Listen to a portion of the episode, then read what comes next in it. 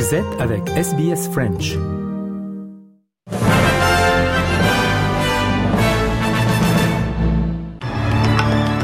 Les données des centaines de certaines des plus grandes entreprises australiennes révèlent d'importants écarts de rémunération entre hommes et femmes. Emmanuel Macron affirme que l'envoi des troupes occidentales en Ukraine à l'avenir ne peut être exclu. Et le secrétaire général de l'ONU se prononce en faveur d'une réforme du Conseil de sécurité.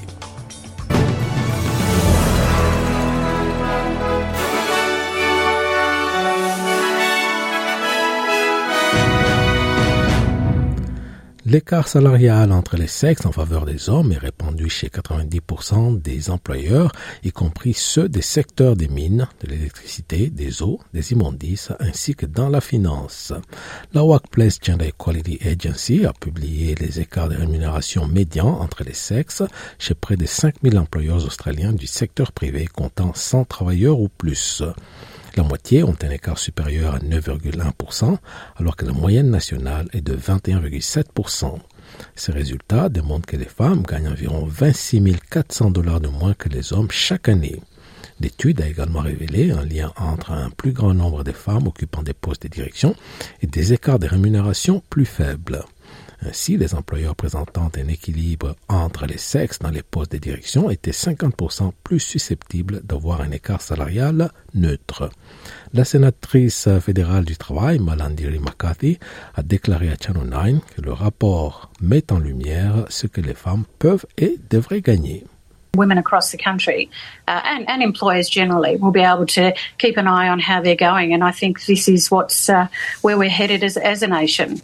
Struggle for women to to receive, uh, you know, respect in the workplace, but mm. certainly in uh, in their pay. L'ancien Premier ministre Scott Morrison a fait ses adieux au Parlement fédéral avec un discours avant de se retirer de la vie politique. M. Morrison avait annoncé sa décision de se retirer de la vie politique dans un discours au mois de janvier dernier et le Premier ministre Anthony Albanese avait déclaré à la ABC un peu plus tôt qu'il assisterait au Parlement pour le discours d'adieu de son prédécesseur.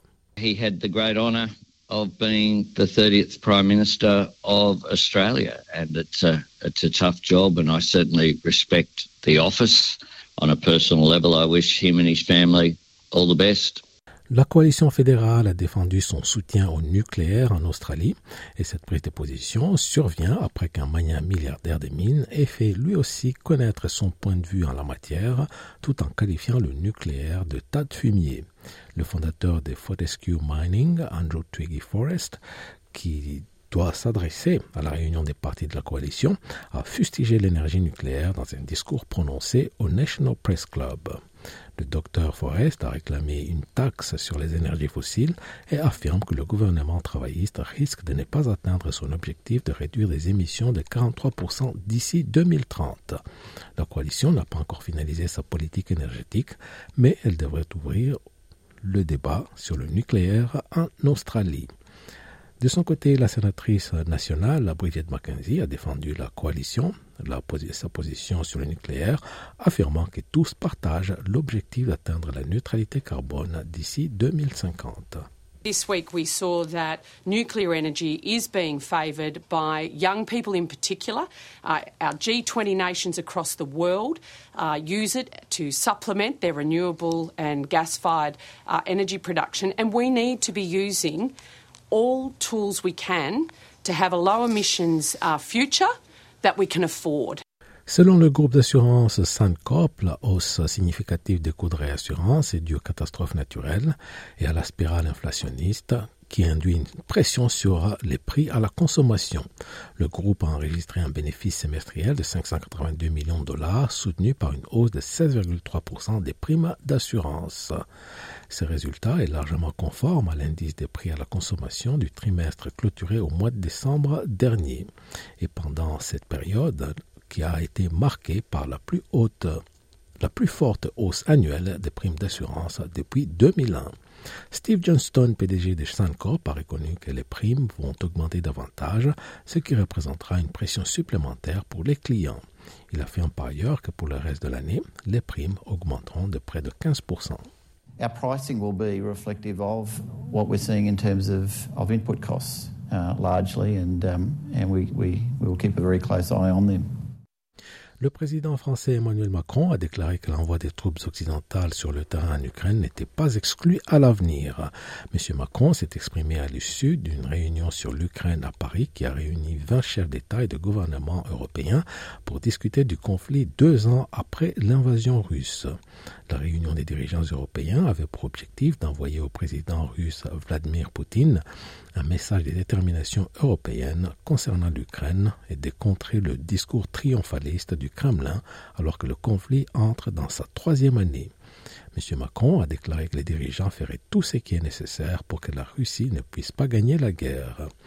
Et en marge de ce sommet européen, Jérôme Pélissandri, rédacteur en chef de la revue Défense nationale, a lui estimé qu'il faut surtout aider l'Ukraine avec une fourniture massive d'artillerie.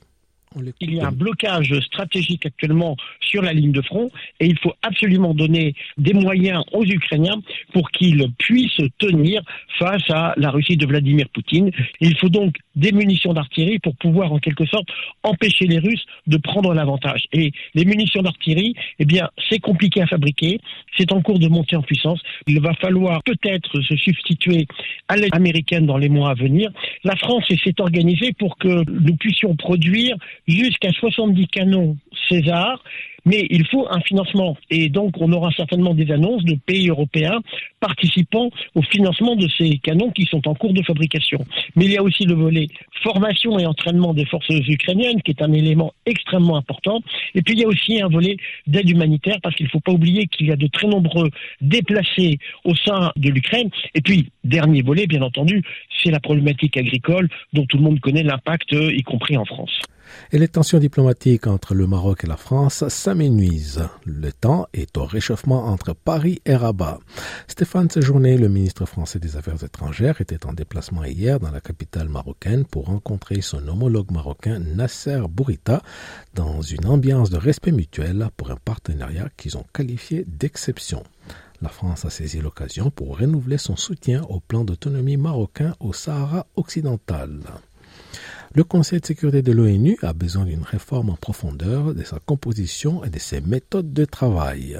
C'est ce qu'a déclaré hier le secrétaire général des Nations Unies, Antonio Guterres, s'exprimant en ouverture de la 55e session du Conseil des droits de l'homme de l'ONU.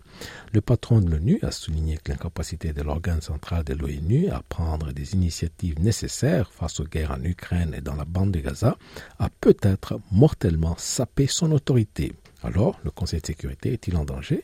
Explication, Jérémy Lange pour RFI. Antonio Guterres part d'un constat. Après des années de relative stabilité, le monde est devenu multipolaire, gouverné non pas par une poignée d'États, mais par plusieurs forces. Ce n'est pas une mauvaise chose en soi, dit le patron de l'ONU, mais ça le devient quand les institutions du multilatéralisme ne marchent plus. C'est le cas du Conseil de sécurité. Son incapacité à prendre des décisions fortes sur l'Ukraine et surtout sur Gaza ont sapé son autorité, peut-être mortellement, dit même Antonio Guterres. La mort cérébrale correspond à une personne qui est vivante mais qui n'est capable de rien faire. Si le Conseil de sécurité un jour démontrera qu'il ne sera pas capable de faire quoi que ce soit, alors il sera très proche de cette condition clinique. Le conditionnel est encore de mise, mais jamais un secrétaire général de l'ONU n'avait eu de mots aussi durs à l'encontre du plus puissant organe des Nations Unies. Les prochaines semaines diront si le Conseil parviendra à un compromis sur Gaza, alors qu'une offensive israélienne à Rafah signerait la fin de l'aide humanitaire dans l'enclave palestinienne, a prévenu le patron des Nations Unies. Mais même en cas d'accord au Conseil de sécurité, celui-ci ne pourra pas faire l'économie d'une réforme profonde de son mode de fonctionnement. Retour en Australie où les pompiers du Victoria se concentrent sur la prévention des décès alors que l'État se prépare à des conditions météorologiques potentiellement plus catastrophiques. L'indice de risque d'incendie de la région de Wimmera pour demain a été relevé d'extrême à catastrophique, avec un danger d'incendie extrême prévu pour six des neuf districts météorologiques du Victoria d'ici le milieu de la semaine. Des vents allant jusqu'à 45 km heure sont attendus et dans de nombreuses régions de l'État, les températures devraient dépasser les 40 degrés. Luke Haggerty, du Centre de contrôle de l'État, a déclaré à la ABC qu'il est important de se préparer en avance. So we're encouraging people to really reconfirm their fire plan, make sure that they've checked it, make sure they've made a decision now because the most important thing is making a decision before a fire starts and moving to a safer place. Et le premier tracteur à hydrogène d'Australie pourrait être disponible d'ici cet été, suite à un investissement de 50 millions de dollars dans la recherche sur l'agriculture durable. Le tracteur bicarburant a été acheté en Europe et sera testé dans un environnement australien dans le cadre d'un partenariat entre l'université Charles Stott et l'industrie agricole. Le tracteur doit répondre à diverses exigences réglementaires tandis que des recherches seront menées sur l'approvisionnement en hydrogène en raison du manque des stations-service proposant ce carburant en Australie. L'université affirme par ailleurs qu'elle espère aider les agriculteurs à améliorer la santé de leur sol et réduire leurs émissions de gaz à effet de serre. Et un coup d'œil météo à travers les principales villes d'Australie. Perth 29 degrés, Adelaide 36, Melbourne 30 degrés, Hobart 25, Canberra 27, Wollongong 24, Sydney 26, Newcastle 27, Brisbane 31, Cairns 32 et Darwin 31 degrés. Place à présent à un rappel des principaux titres.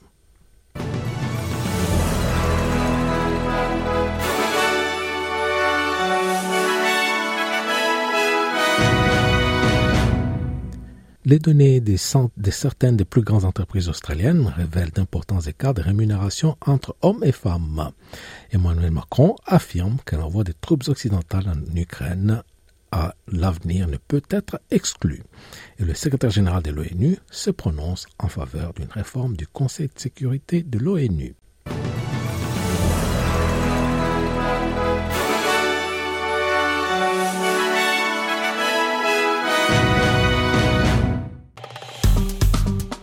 Aimez, partagez, commentez.